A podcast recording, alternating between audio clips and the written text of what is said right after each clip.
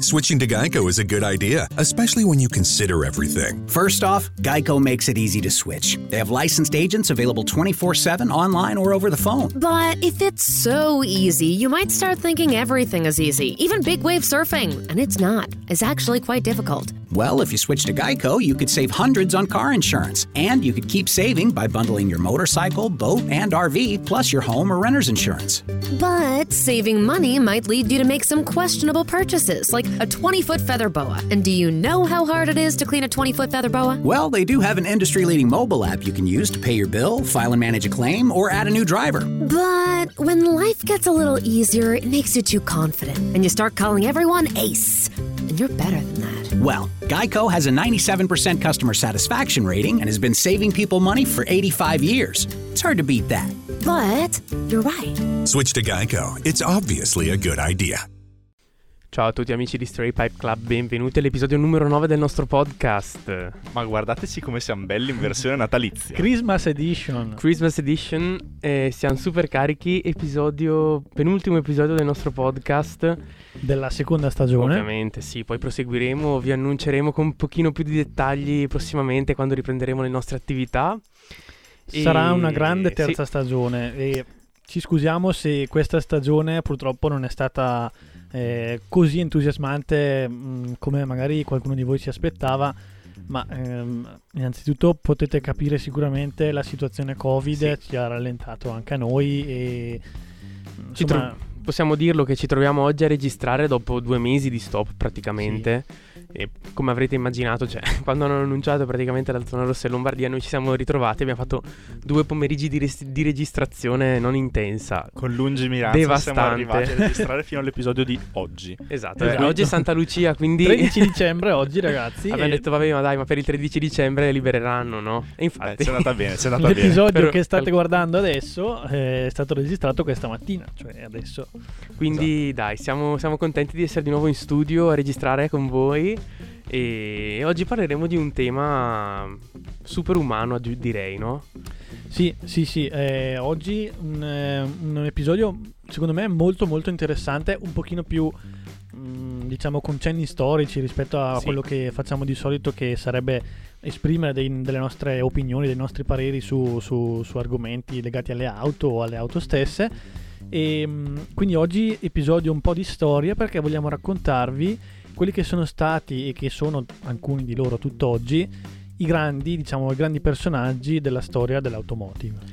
Chiaramente tutto ciò interpretato secondo le nostre sensazioni, no? Perché eh, si parla tante volte di auto e di emozione, no? Ma l'emozione da dove passa se non dalle persone, no? Quindi tante volte noi ci concentriamo forse un po' troppo È sull'oggetto vero, è vero, automobilistico in sé e poco sulle persone magari che ci stanno dietro che hanno permesso l'esistenza di quell'oggetto stesso. E in questo Vero. episodio cercheremo di recuperare questa mancanza che c'è stata in queste due Esatto. stagioni. Facciamo un super concentrato di storie, di persone, personaggi che hanno veramente fatto la storia di quelle che sono le automobili del giorno d'oggi.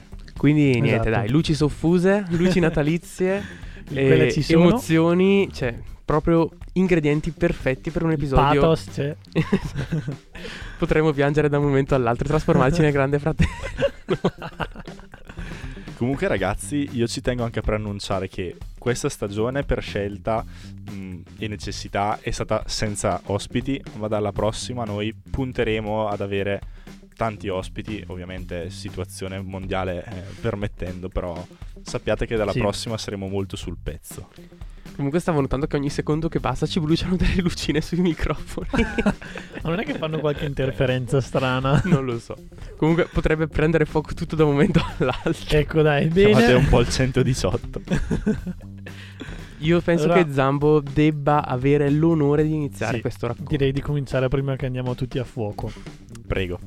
Allora, il personaggio di cui vi vorrei parlare io è un po' colui che ha dato mh, la spinta iniziale, diciamo, si può dire veramente così, a tutto Sì, sì, il sì. mondo ehm, dell'automotive che conosciamo oggi. Eh, il personaggio, però, in questione mh, vorrei specificare che non è l'inventore dell'automobile. Assolutamente no. Cioè, l'automobile, l'invenzione dell'automobile non è attribuibile ad una persona in particolare, innanzitutto perché è frutto di una serie di invenzioni, mh, il motore, la struttura della carrozza, eccetera, mh, che sono attribuibili a diverse persone, quindi ehm, non c'è una sola figura che ha inventato l'automobile e ehm, per di più lui mh, è venuto addirittura dopo l'invenzione diciamo dell'automobile più o meno come la conosciamo oggi Vero. ma lui ha avuto eh, l'intuizione bestiale di, di rendere l'automobile mh, un prodotto di massa tanti di voi avranno già capito di chi, di chi sto parlando Spererei Sto parlando di, di, Henry Ford. E, mh, I primi prototipi di carro che si muove da solo, tra virgolette, no? risalgono quindi addirittura al mil- a fine del 1700. Con ovviamente erano motori a vapore enormi, chiaro. cioè, cose a crocchi di, di- di- di invenzioni messe insieme. Affidabilissime, sicurissime. E la prima, infatti, eh, sorta di autovettura, più o meno come la conosciamo oggi, come dicevo prima, risale al 1886, su invenzione di Carl Benz, tra l'altro un altro grande personaggio. Comunque, tralasciando tutto questo, eh, Henry Ford è stato appunto colui che, grazie alla sua lungimiranza e spiccata attitudine imprenditoriale, è stato capace di rendere l'automobile un prodotto appunto di massa e ne ha spinto definitivamente la diffusione in tutto il mondo. Ma come, come ha fatto? ha preso quella che ormai era a tutti gli effetti un'invenzione e l'ha resa veloce da costruire, affidabile e soprattutto economica. La prima vettura della sua ehm, azienda, quella mh, l'ultima delle- dell'evoluzione diciamo delle, delle compagnie che lui ha posseduto, ovvero la Ford Motor Company. Penso che l'abbiate sentita qualche volta, anche in Esatto, epoca oggi moderna. si Sì, chiama sì, sì. penso solo Ford. Sì. Comunque è, è poi quella.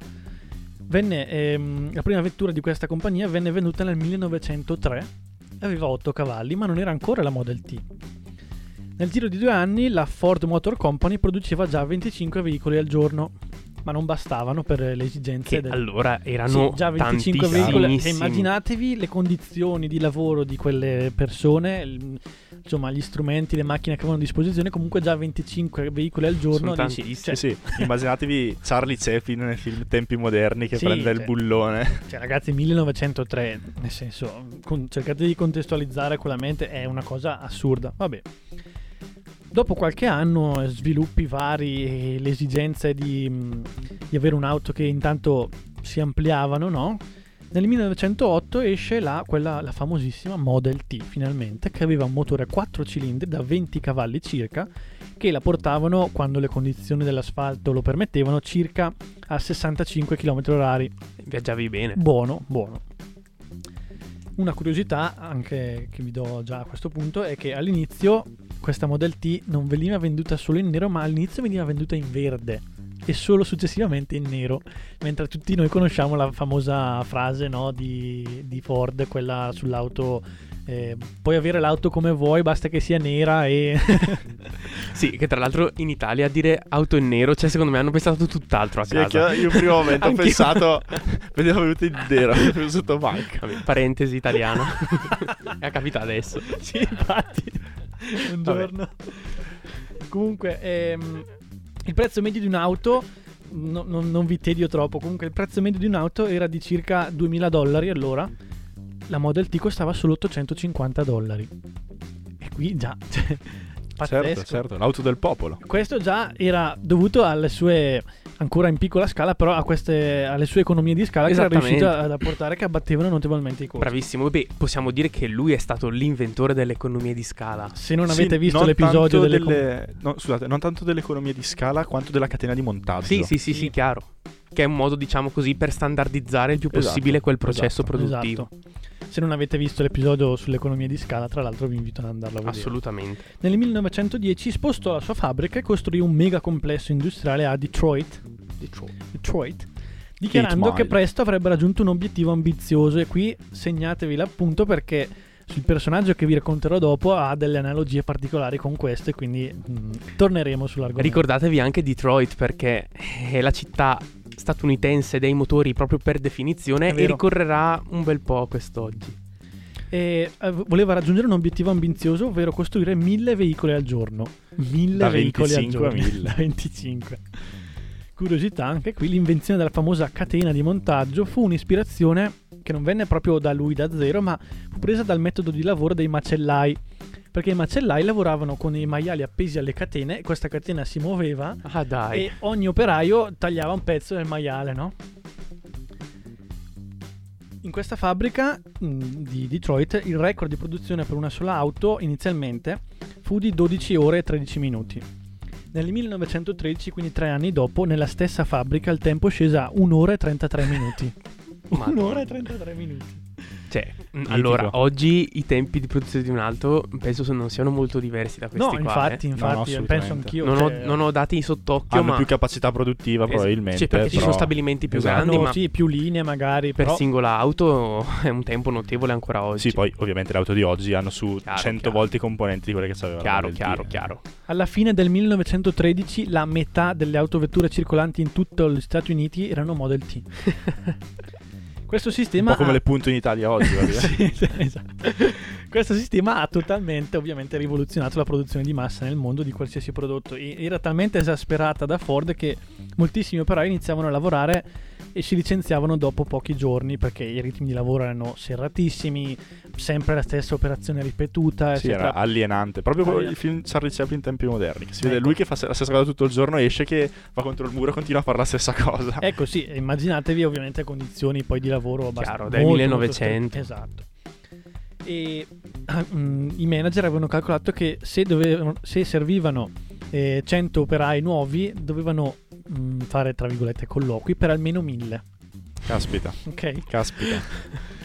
Ford era ossessionato dall'efficienza, non poteva certo accettare un turnover così elevato perché chiaramente riduce l'efficienza, devi Certo, rinsegnare devi la mansione. eccetera, eccetera. Nel 1914, con non poche proteste da parte dei, dei- dei manager dell'azienda, decise di alzare il salario degli operai da 2,4 dollari al giorno fino a 5, quindi raddoppiò praticamente la paga e questo scatenò comunque un grande sgomento in tutto il mondo dell'industria. Questo ridusse il turnover, ovviamente. Il giorno Chiaro. dopo c'erano 10.000 operai Pronti fuori dalla fabbrica, ehm, pronti a fare insomma, un colloquio, tra virgolette. Ma soprattutto creò una nuova classe societaria, cioè la middle class, la famosa middle class, che eh, finalmente poteva permettersi a sua volta di comprare una Model T. Quindi rivoluzionò comunque anche un po' il mondo del lavoro a partire da, questo- da questa grande classe operaia, no? Inoltre fu l'inventore, questo magari pochi lo sanno, io non avevo mai sentito, del weekend. Cioè letteralmente lui nella sua fabbrica a un certo punto decise che si lavorava 8 ore invece che 9 al giorno e 5 giorni a settimana per un totale di 40. Sì, perché una volta non c'era un sabato e la No, domenica. infatti. Cioè c'era la domenica perché era il giorno del Signore, permettetemi Eh, l'espressione, forse ma era sì. proprio così. E- ma il sabato era a tutti gli effetti un giorno lavorativo. E quindi inventò anche proprio il weekend, cioè pazzesco. Una- un'ultima curiosità, il record di vendita della Model T è tuttora imbattuto, 15 milioni di esemplari. E Caspita, è tuttora imbattuto. Tuttora imbattuto. Sono dei numeri. anche perché restò in produzione questa Model T per 19 anni, è un altro record anche questo. Sì, sì, beh, chiaramente. eh, Oggi è impensabile. Quindi 15 milioni. Tranne e- per Maserati, forse che riesce a tenerla per 19 anni. Per No, stavo per dire la Giulietta io. Eh. Forse guaglierà questo record. Concludo dicendo che nel 2000 Henry Ford è stato eh, giustamente inserito dalla rivista Time tra i 100 giganti del XX secolo, accostato tra gli altri per esempio a Einstein e Gandhi. Sicuramente, direi senza Caspita. dubbio. Sono andato Leggendario. un po' lungo, però se No, lo no, meritava. È dai. il padre dell'automobile intesa come la intendiamo oggi. Eh, cioè. esatto. Se non ci Quindi fosse sì. stato lui, al giorno d'oggi, probabilmente nessuno guiderebbe un'auto. No, E vabbè. beh, eh, diciamo che, come dicevo prima, ha dato proprio l'accelerazione al Certo. processo. Non saremo a questo punto, quindi. Esatto. Ok, parto col secondo personaggio. Personaggio di altra grande importanza perché al giorno d'oggi il marchio che lui ha fondato è il marchio che ha più valore nel mondo. Parlo di Ferrari.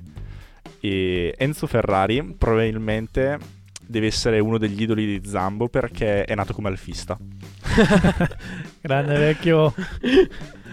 Nel senso che lui ha iniziato come pilota e ha fondato poi una scuderia, la scuderia Ferrari, nel momento in cui l'ha fondata, dopo tutta la sua infanzia, i suoi primi lavori, era mm, una scuderia che non correva con le Ferrari perché non esistevano ancora, ma correva con le Alfa Romeo. Dopo un certo punto ha iniziato a modificare le Alfa Romeo, a fare delle versioni un po' più spinte, secondo quella che era la sua esperienza da pilota, più adatte per le corse. E queste prime versioni modificate, una ad esempio l'ha venduta ad Ascari, che è stato un altro grande pilota, le poi, sì, appunto le rivendeva fino a che non è arrivato poi a fondare il suo stesso marchio che ha affrontato nel corso di eh, quasi 100 anni eh, alti e bassi, negli anni 50 probabilmente ha avuto i bassi più importanti fino a risollevarsi e avere una carriera in Formula 1 mh, ineguagliabile dal momento che è stato il... c'è stato in Formula 1 dall'inizio e c'è tuttora. Non vince adesso, è seconda. Mercedes è molto più giovane rispetto a Ferrari, se posso permettermi questo ragionamento. Certo. Per Sì, cui sì, ha sì. una continuità nel corso di tutta la storia della Formula 1 che nessun altro marchio ha, perché ad esempio sì, Williams c'è quasi dall'inizio, però adesso sì, c'è ancora, corre ancora, non è nelle prime posizioni, ma non è come dire Ferrari, perché Ferrari nel frattempo ha sviluppato anche una catena produttiva di marchi stradali, cioè di vetture stradali. Ha fatto una cosa che nessun altro ha fatto probabilmente, forse McLaren ci è andato molto vicino, eh, però di McLaren al giorno d'oggi penso che venga fatta la Senna e basta. Mm, Che io sappia. Di sta- vetture stradali? Sì, di vetture stradali. No, No, beh, McLaren no. sono- tutti i modelli, la- le Hanno- varie LP 640, eccetera, eccetera. Ma sono tutte in produzione Sì, quelle? sì, Sì, sì, sì, come hanno 750. detto. Vabbè, allora anche McLaren più o Avranno meno- 4 o sì. 5 modelli, secondo me. Infatti Ok. vengono spesso confrontate, però, cioè, proprio storicamente parlando, mh, cioè, la, la tra- la tradizione per le vetture stradali di Ferrari è una cosa. Certo. Certo, sì, mentre sì, invece sì, sì. McLaren, cioè, solo, non dico in tempi recenti, però Eh, beh, quasi. abbastanza recenti, Sì, sì, sì. ha vero, fatto vero, vetture da vero. strada. È vero. E quindi vorrei anche dare qualche curiosità sul mito di Enzo Ferrari. È stato uno dei fondatori del Corriere dello Sport, quindi prima pilota, eh, imprenditore con il marchio Ferrari e poi ha fondato anche il Corriere dello Sport nel 1923. Madonna. Incredibile, incredibile perché... Tra l'altro, figura leggendaria anche per gli aforismi, per la sua Sì, vero, personalità vero, sì, molto, personalità, sicuramente. molto così naif, quasi mi viene da dire. Sì, la cosa mh, forse più emblematica di Enzo Ferrari è che lui era un pilota, non vinceva, era forte, va bene, era un pilota, non vinceva, era un imprenditore, ma non aveva un background da economista o da... eh, non aveva studiato per fare quello, Mm, Certo. non aveva competenze da ingegnere, eppure ha fondato il brand di più successo negli ultimi cento anni. Sì. Stessa cosa, scusami, ti interrompo solo un secondo, posso dire di, di Ford perché eh, era figlio di agricoltori e fa- mh, inizialmente faceva l'ingegnere alla Edison. certo, certo, esatto. Quindi, esatto. sì, ecco, diciamo una volta... eh, Non c'era neanche quell'attenzione e quella complessità che c'è oggi, per cui sono richieste quelle Esatto. competenze. Chiaro, chiaro. Però ecco, per sviluppare una macchina e non essere un ingegnere, cosa che devi essere? Lui si definiva un agitatore. Probabilmente sapeva motivare i suoi dipendenti, i suoi collaboratori, sapeva dove voleva arrivare e cercava di Bello. trasmettere questo, questo sentimento anche a quelli che avevano più competenze di lui e li spronava a fare del loro meglio. Come è stato poi magari all'apice l'ultima vettura eh, che è stata costruita quando lui ancora era in vita, la F40 che tuttora è Vero. considerata l'auto forse più, più bella dal Sì. punto di vista proce- progettuale mai, mai realizzata. una delle più iconiche di Ferrari Esatto. sicuramente. Sì, sicuramente. E questo era Enzo Ferrari, ragazzi. Bello. Magari qualche altra curiosità riesco a darvela anche dopo col mio prossimo personaggio. Sì, io mh, ho scelto come, come prima figura proprio per una- un affetto quasi personale, no? E una, una figura che conoscerete sicuramente vo- anche voi perché è una figura più, più contemporanea. E sto parlando di Sergio Marchionne. E dico affetto personale perché ehm, onestamente ero troppo piccolo per ricordare con esattezza eh, tutta la fase, diciamo così, evolutiva di allora. Ma per darvi un input in- iniziale, vi dico che eh, quando ha preso in mano Fiat, eh, quindi nel 2003 mi pare, la compagnia valeva 5,9 miliardi di euro. Quando l'ha abbandonata per, le- per i chiari problemi di salute che, che poi l'hanno portato alla morte in età molto molto giovane, FCA valeva 62 miliardi. Cioè, da 6 miliardi a 10 62 per. miliardi. E lo dico subito perché, mh, diciamo così, storicamente parlando, è stata una figura giudicata un po' così dal populismo, un po', mh, sapete le classiche frasi, ha distrutto Fiat, l'ha portata all'estero, ha fatto... E in realtà se poi si guarda un pochino più con attenzione, ha fatto delle politiche eh, di... Certamente ha portato alcune cose all'estero, ha cambiato tante cose in FCA, in Fiat insomma, ma al tempo stesso le ha permesso di sopravvivere in Eh, Italia. Sì, esatto. Quello è il succo del discorso. Portare una compagnia da 6 miliardi a 62 miliardi di euro in 10 anni è una cosa incredibile. Incredibile. Anche perché se poi si deve valutare un manager, eh, mh, devi prendere questi parametri qua per capire che Sì. lavoro ha fatto. Per cui, eh, sì. E, dato che no- in realtà nessuno, l'ha- nessuno di voi l'ha accusato, quindi io lo sto difendendo in realtà senza che nessuno l'abbia accusato. No, no. Però ehm, adesso vi racconto perché mi ha commosso, no? E vi posso dire serenamente che eh, il mio lavoro dei sogni è quello lì, no? E- o quantomeno, diciamo, un ruolo, per, un po' per quello che studio, un po' per le mie passioni, un ruolo di management, diciamo così, in una casa automobilistica. Quindi già qua, premessa. Seconda premessa, qualche mese fa avevo letto questo articolo, eh, è di fatto un'intervista che è stata fatta a un suo collaboratore. Il collaboratore in questione ehm, si chiama Gianni Coda. Gianni Coda era eh, un manager di FCA e in particolare uno dei più longevi al suo fianco perché eh, Sergio Marchione aveva l'abitudine di far fuori quelli che non si sbranavano, no? quelli che si adagiavano un pochino. E questo è stato uno dei pochi che è stato in grado di seguirlo durante tutti i suoi 14 anni di carriera in Fiat. E il racconto commoven- commoventissimo di appunto di Gianni Coda è, è davvero que- un racconto che ci ha fatto conoscere il personaggio no? dietro la figura del manager casual. E racconta questi lunghi viaggi in aereo tra Detroit e Torino. Perché Per la-. Esatto, parlando di Detroit, perché Detroit era la sede del gruppo Chrysler, no? Una storia che non vi racconto neanche, disastrosa. E, e lui l'ha incorporata in FCA perché lui aveva la visione di... eh, il suo pensiero fondamentale era, cioè, stiamo andando nella direzione in cui o diventi una casa gigantesca, altrimenti sei destinato a morire. Eh, sì. Per cui lui, il suo progetto era devo acquisire una casa automobilistica e fece proprio uno shopping eh, non vantaggioso di più perché quando ha incorporato Chrysler mi pare nel 2011, adesso poi mh, abbiate pazienza con le date, eh, era di fatto una casa che era già stata un po' ripulita dall'amministrazione Barack Obama e così, quindi era già una casa che era stata mh, diciamo così curata, che però lui è riuscito a comprare, non dico a prezzo di, a prezzo di saldo ma quasi. E insomma il racconto di questi viaggi in aereo è incredibile perché raccontano, innanzitutto, mh, presentano una persona che era sempre, sempre, sempre con la testa nel suo lavoro, tranne quando volava.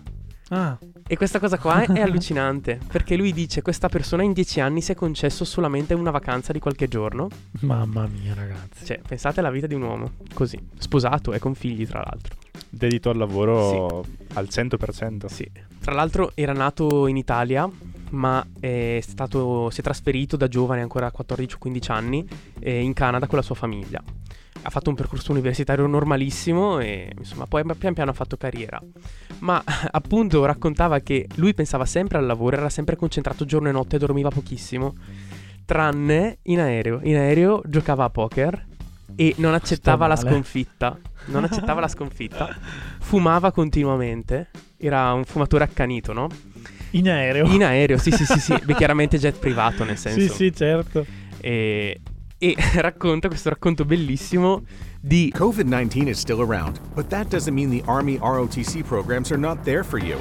Earn scholarships for school and pursue the career you want. The Leadership Developing Army ROTC classes will give any full time student the focus and resources that can open doors down the road. Start sharpening the skills that will carve out your future today. Learn how at goarmy.com slash ROTC. Army ROTC, now accepting college scholarship applications.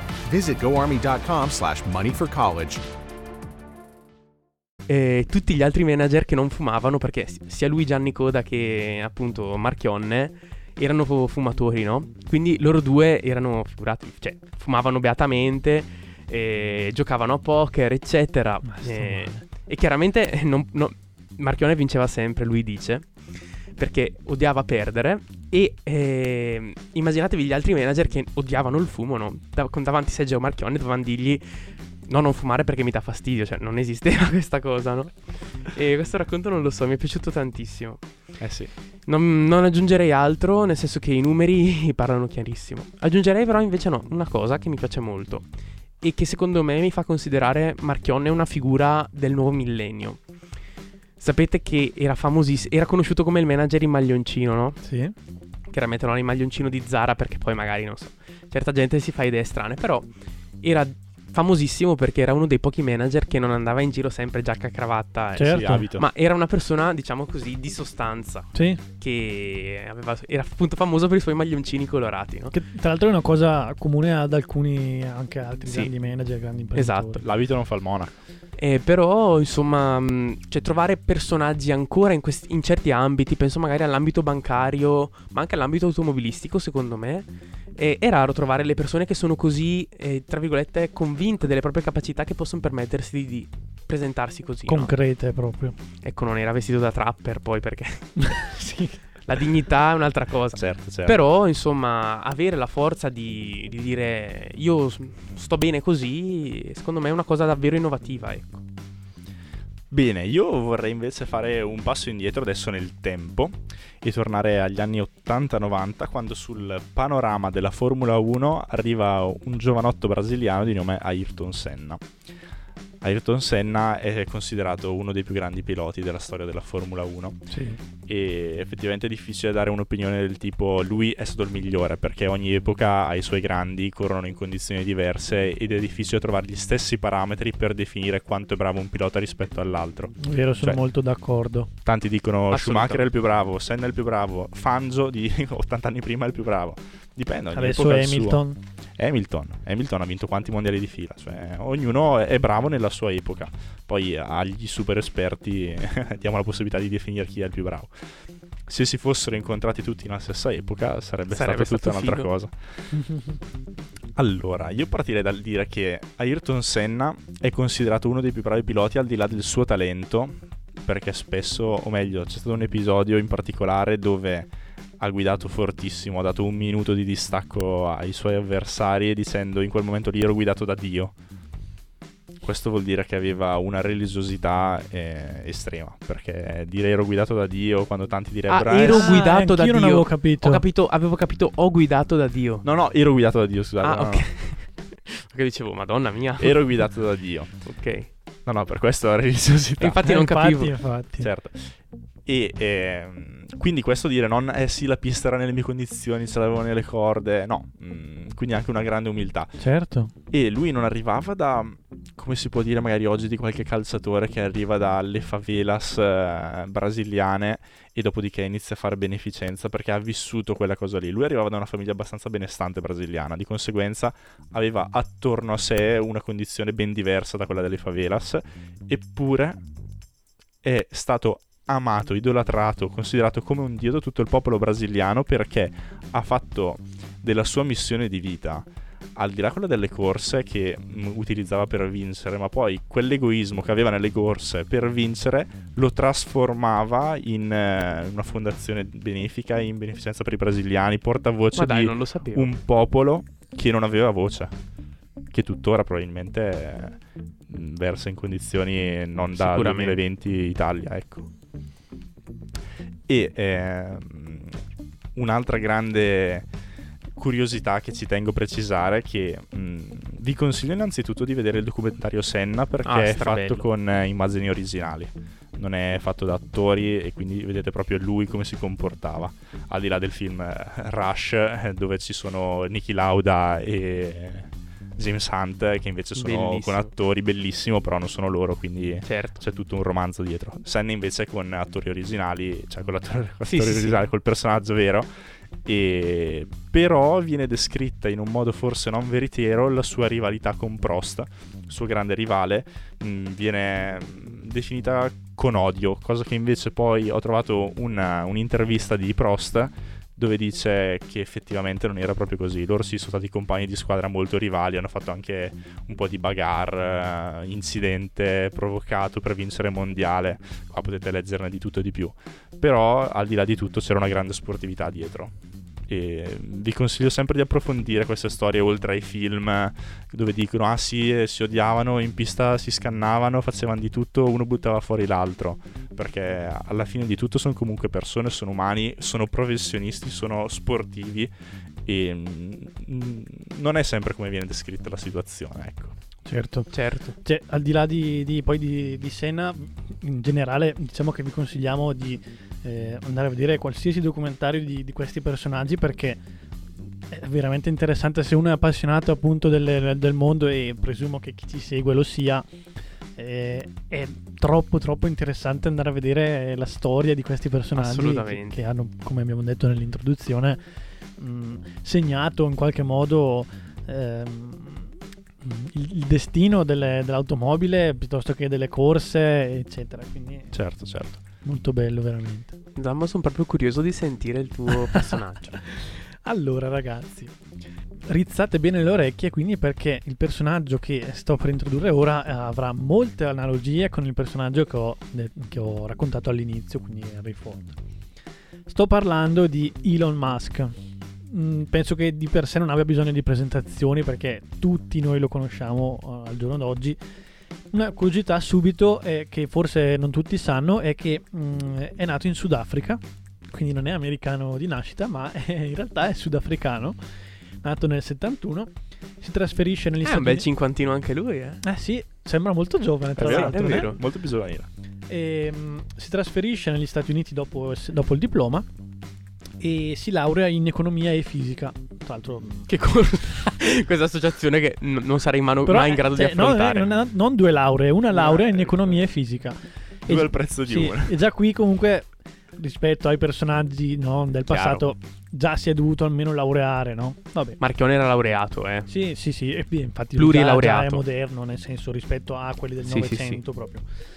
Eh, insieme al fratello, con un prestito di, 20 di 28.000 dollari dal padre, eh, fonda Zip2, che è una startup eh, web che forniva guide di viaggio delle città a quotidiani come New York Times e Chicago Tribune. Eh, non conosco comunque. Sì. Tant'è. Eh, una società, una grossa società, acquistò Zip2 fruttando a Musk eh, 22 milioni netti praticamente. Puttani, sa la faccia delle guide viaggio. Un, eh, un ROE. Così. Vabbè, Così. 22 milioni. ok. Vabbè. Utilizzando 10 milioni di quel denaro, nel 99, quindi siamo già comunque in tempi recenti, Musk fondò X.com, un'azienda di online banking. Quindi già qui eh, vediamo la- quanto era poliedrico, no? Perché Sì, sì. mh, si è buttato un po' dappertutto. Poi, quanto sua- era avanti nel 99 un'azienda di online sì, banking? sì, Cioè, sì, uno dei, dei pionieri proprio del- del- già dell'online, quindi già qui mm, ci fa capire. Visionario. Esatto. Circa un anno dopo, eh, X.com si fuse con Confinity, un'altra startup finanziaria cofondata da ehm, Peter Thiel, vabbè, per far partire una nuova azienda chiamata PayPal. non ci posso credere. Incredibile. Sì. Che venne, Non lo sapevo. che venne acquisita da eBay nel 2002 eh, dopo una serie di vicissitudini con i diversi fondatori di, di PayPal che tra l'altro che lo videro protagonista e tra l'altro mi ricollego alla battuta che hai fatto della vacanza che è andato in vacanza a Marchionne solo una volta nella vita e c'è una, una frase di Musk che praticamente lui ehm, appunto in questo periodo con eh, vicissitudini così l'avevano ehm, licenziato come SEO eccetera mentre lui era in vacanza no? e, e lui aveva detto in un'intervista eh questo è il problema di andare in vacanza che poi ti fanno fuori. esatto Eh, è Cioè, vero però, eh. sì nel senso il cazzo di essere sempre sul pezzo altrimenti ti fanno fuori no? Perfetto. bestiale. Ehm, già prima della vendita di eBay, in ogni caso, Musk era. Oddio, mi sono perso. Zammo, io penso che tu ce la possa fare. Mio Già prima della vendita di eBay, in ogni caso, mh, Musk era rimasto. eh, diciamo in ballo, no? Perché col- non con le mani in mano, sicuramente. E era appassionato di fantascienza da sempre e concepì un folle piano per inviare topi o piante su Marte. Quindi lui la sua intenzione era inviare oggetti e- o addirittura esseri viventi su che Marte. strane manie che aveva. Sì, ma attenzione, per raggiungere lo scopo cercò anche di acquistare razzi sovietici dismessi perché voi dite ma scusami ma c'hai la NASA lì vicino, costavano troppo. E, e i venditori russi volevano 8 milioni per ogni razzo, allora Musk ha detto sai che c'è, eh, mi costa di meno costruirmelo da solo. Lo faccio io. Così all'inizio del 2002 Musk fonda l'azienda che si sarebbe chiamata Space Exploration Technologies, ovvero SpaceX. bravissimo, L'obiettivo di Musk è creare processi che ehm, rendano il viaggio nello spazio più economico di 10 volte. E in questo si vede l'enorme somiglianza con il pensiero di Ford, cioè rendere accessibile alle masse qualcosa che Oggi è eh, inaccessibile. Che oggi è inaccessibile, no? 120 Già que- anni, do- 100 anni dopo allora Sì, erano. esatto. Incredibile. Già questa analogia mi ha fatto volare. Sul lungo periodo, comunque, l'obiettivo di SpaceX è, SpaceX è rendere colon- colonizzabile Marte. E Musk ha affermato che SpaceX non andrà in, ehm, in, eh, offerta pubblica di acquisto, quindi non, non- non- sbarcherà su, esatto, sul, ehm, Sulla borsa. Sul Sulla mercato borsa. azionario. eh, finché ciò che egli chiama il Mars Colonial Transporter non dimostrerà di poter viaggiare regolarmente. Incredibile. Poi non so se nel frattempo in realtà è andata quotata SpaceX. No. ma- ah, ah, ok. No. E, mh, il fatto, tra l'altro, che una delle persone più influenti oggi nel mondo dell'auto eh, non venga da- dalla classica officina o dal classico mondo Eh, dell'auto, già questo è innovativo. ma venga dal mondo della tecnologia, dovrebbe farci riflettere comunque su quanto è cambiato il mondo dell'auto oggi, no? È vero. E quindi qui cominciamo a parlare di Tesla, perché ovviamente siamo in un podcast comunque di, di automobili, che eh, peraltro non fu fondata da Musk, ma da due start-upper eh, americani. E poi mh, lui... L'ha comprata. No, sì, ha comprato delle quote, comunque... Ok. mh, ha fatto divenne- crowdfunding. È entrato in società. è entrato, è bravissimo, Ok. non mi veniva, è entrato in società e nel 2003 inizia lo sviluppo della Tesla Roadster che non, è, non fu rivoluzionaria tanto in quanto auto elettrica perché Esistevano già. come, cioè, addirittura nel, nel- nel cercare la storia di Henry Ford ho scoperto che mh, cioè, ancora prima di lui c'erano già delle auto elettriche, quindi È vero.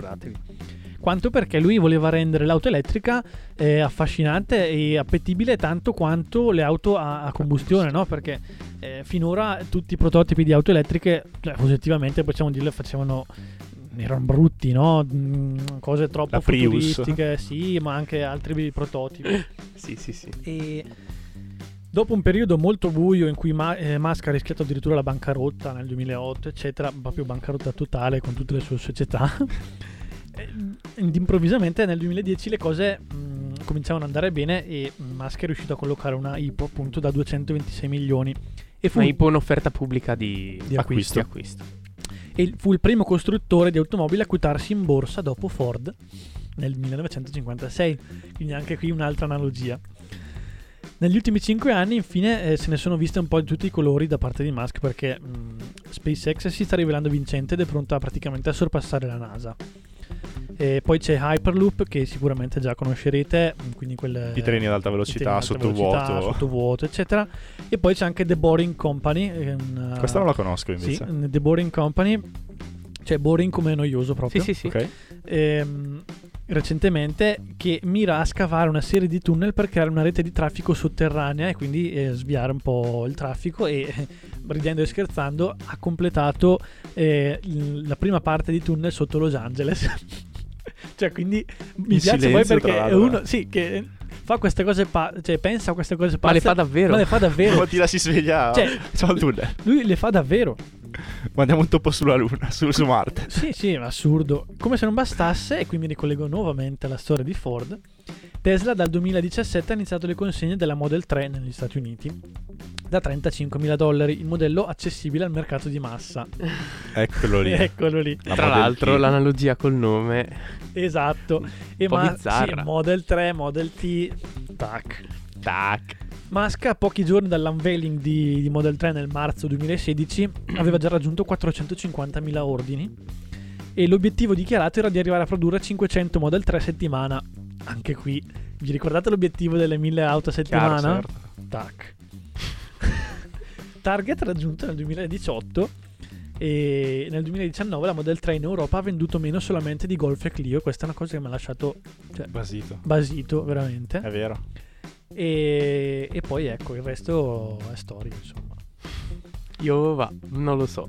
Pazzesco, eh? Pazzesco. Le analogie mi hanno fatto veramente volare. Cioè, Sì, Abbiamo scoperto che Musk in camera sua ha i poster di Henry Ford. Esatto. È incredibile. È bestiale. Poi questa cosa della model in particolare Sì, sì, è non ci avevo mai pensato Neanch'io. neanch'io, ma è lampante. A me tocca concludere con un personaggio che forse si discosta da tutti quelli che avevamo presentato. Nel senso che è un personaggio molto meno eclettico, molto meno eh, non so, anche così esuberante, molto più, pes- molto più posato, ma appunto per questo, secondo me, si presta tantissimo al suo lavoro. Sto parlando di Stefan Wilkeman, Stefan, non lo so, tedesco lo lascio a qualcun altro. Stefan Wilkelman, per chi non lo sapesse, è oggi CEO di Lamborghini e di Bugatti. Così, due, due aziendine a caso. Si è ritagliato un po' di tempo per uno, un po' per l'altro, tanto. Se non lo conoscete, eh, andate a cercarlo e noterete subito una differenza incredibile rispetto a tutti questi personaggi. Perché, eh, a parte che è tedesco, ma ha vissuto 30 anni in Italia, a Roma in particolare. E, mm, ha fatto insomma la scuola tedesca a Roma, una serie di cose. Morale parla l'italiano perfettamente.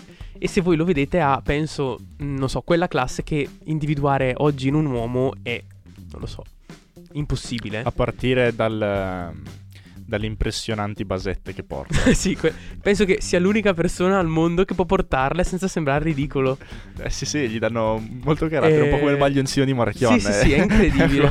Però un- una un'eleganza, una distinzione È vero, davvero vero, vero, incredibile. è vero. Morale, questo, questo personaggio ha condotto praticamente per 20 anni Lamborghini, 15 anni Lamborghini, facendole di fatto, facendola rinascere perché sono stati gli anni in cui ha presentato i modelli moderni più gloriosi, dalle prime Gagliardo e Murcielago fino alla- al 2015 quando ha presentato la Urus. Quindi ha rivoluzionato completamente un brand e l'ha risollevato, cioè oggi Lamborghini è un'azienda da sogno proprio economicamente parlando. Anche se eh, la- il vero miracolo l'ha fatto con Bugatti. Perché in Bugatti è arrivato solo nel 2018. Adesso cerco un numero perché eh, secondo me vi sorprendo. Praticamente, non so se avete presente la Veyron, che è stata la prima Lamborghini da 1000 cavalli, leggendaria, no? Bugatti. Ok, eh sì, Bugatti, scusate. La Bugatti Veyron. Voi dovete sapere che per ogni, eh, per ogni esemplare che veniva prodotto di Bugatti Veyron, l'azienda perdeva 4 milioni e mezzo di euro. Ah, madonna. Cioè, quindi un'auto che costava più di un milione di euro, che però faceva perdere al gruppo, perché Bugatti, sapete, non so se lo sapete, ma è il gruppo Volkswagen, Sì. Certo. faceva perdere al gruppo quasi 5 milioni di euro. Un po' come era con la Bugatti EB110 negli anni 90. Praticamente che c'è un montavano di disastro. tutto. Aveva il motore W16, poi ci mettevano dentro 4 turbo. C'era quello fatto in magnesio. quello fatto- cioè, era un aereo e poi lo vendevano come se fosse una macchina e ci Esatto, perdevano. un e disastro. stavano fallendo. Tra l'altro anche le prime Tesla facevano perdere, ogni Tesla faceva perdere Sì, un sì, tot. sì. Morale, niente, praticamente cioè, nel 2018 Bugatti era economicamente parlando una società fallita, che si reggeva ovviamente sui finanziamenti che Volkswagen non aveva problemi ad erogare. Insomma, com'è finita? Che Winkelmann nel giro di due anni l'ha trasformata con la Veyron, e scusatemi, con la Chiron, in una compagnia di nuovo redditizia. Cosa ha fatto? Ha preso la strategia che aveva adottato il Lamborghini, che era quella di fare delle serie limitate, di fare dei modelli esclusivi, di fare delle cose ad hoc, quindi proprio di posizionarsi nel mercato di pieno lusso Esatto. e quindi cioè, ha fatto un miracolo. Io incredibile. Tra l'altro lo seguo su LinkedIn, questo, ecco, questo personaggio proprio manager del 2020, lo seguo su LinkedIn e cioè sconcertante, io non lo so, tra, ah, Cioè? tra l'altro non lo so, mm, quasi una semplicità e una proprio boh, un focus su quello che fa, non lo so, inc- indescrivibile. Ah, tra l'altro è stato eh, amministratore delegato di Audi Sport un paio d'anni nel mezzo. Ah. Ma perché è tornato alle cronache recenti? Perché eh, quando aveva preso in mano Lamborghini due anni fa aveva abbandonato Lamborghini. Ma ce la posso fare secondo voi? Quando aveva, quando aveva preso in mano Bugatti due anni fa aveva abbandonato Lamborghini. Ma eh, recentemente è stato, dato che Stefano Domenicali è stato, eh, che era CEO di Lamborghini, è stato assegnato alla Formula 1. E adesso Winkelmann di nuovo deve occuparsi di Lamborghini. E qua era nato un mio pensiero. Con questo pensiero, secondo me, possiamo chiudere perché siamo. Ci siamo fatti prendere. Va bene, va bene. Ehm, ma io mi sono chiesto, cioè, con tutti i manager che ci saranno in questo mondo, serve davvero che Stefan Wilkenman sia contemporaneamente CEO di Lamborghini e di Bugatti? Cioè, io sono qua, eh, mi chiamo Marco Cippini, se mi volete, Eh, cioè, eh. come fa? Cioè, Questa è una bellissima domanda. Probabilmente, oltre ad una scelta dettata dal fatto a livello di competenze di questa persona, probabilmente anche a livello di marketing, se possiamo Sì, sì, chiamarlo così, oppure a livello di borsa di azioni, nel senso da stabilità, da continuità, da sicurezza, è uno che sa fare il suo lavoro. Eh, si va sul sicuro, ecco. Sì. Hai ragione, hai ragione. È Mm. sicuramente una strategia di quel tipo. E poi, mm, vabbè, a parte che eh, si occupava già appunto di un marchio che non Conosce. è proprio a quel livello, però eh, comunque di, di estremo lusso, fa dei modelli anche lì, la Lamborghini fa anche dei modelli da milioni di euro, eccetera, quindi delle one-off, eccetera. E infatti era stata la sua strategia, è quella di cui Eh, si parlava infatti, prima. Infatti. E, e poi secondo me, mm, cioè, è vero che esistono tanti manager, ma probabilmente noi non, non- non abbiamo idea, ma cioè, quei personaggi lì sono proprio veramente più unici che rari, no? Sì. Mm, probabilmente... mm, cioè, è vero che ci sono tanti manager, ma come quelli lì ce ne sono Pochi. le conti sulle, sulle dita di una mano. Concludo dicendovi che eh, Stefan Wilkenmann, oltre ad essere stato tenente dell'esercito tedesco, Mamma mia. è stato insignito di, è stato insignito di, dei due più grandi premi della Repubblica Italiana. Ah. Sì, è cavaliere, de- la- Cavaliere dell'ordine. Esatto, cavaliere dell'ordine, eh, l'altro non me lo ricordo, non, non sono molto pratico di queste cose. Però, mh, per- appunto, per come ha trasformato Lamborghini, Mattarella gliela- l'ha insignito di questo premio. Però, complimenti, complimenti. E noi abbiamo fatto body shaming sulle sue basette, capito? Niente. Va bene ragazzi, se siete arrivati fino a questo punto e non siete ancora iscritti, vi, vi prego di farlo perché ce lo meritiamo. Ci E- vediamo sì. Settimana prossima per l'ultimo episodio l'ultimo di SPC episodio, non Podcast mancate, stagione 2. come tutte le domeniche, sempre alle ore 20. Ciao. Ciao ragazzi, alla Ciao. prossima. Straight Pipe Club.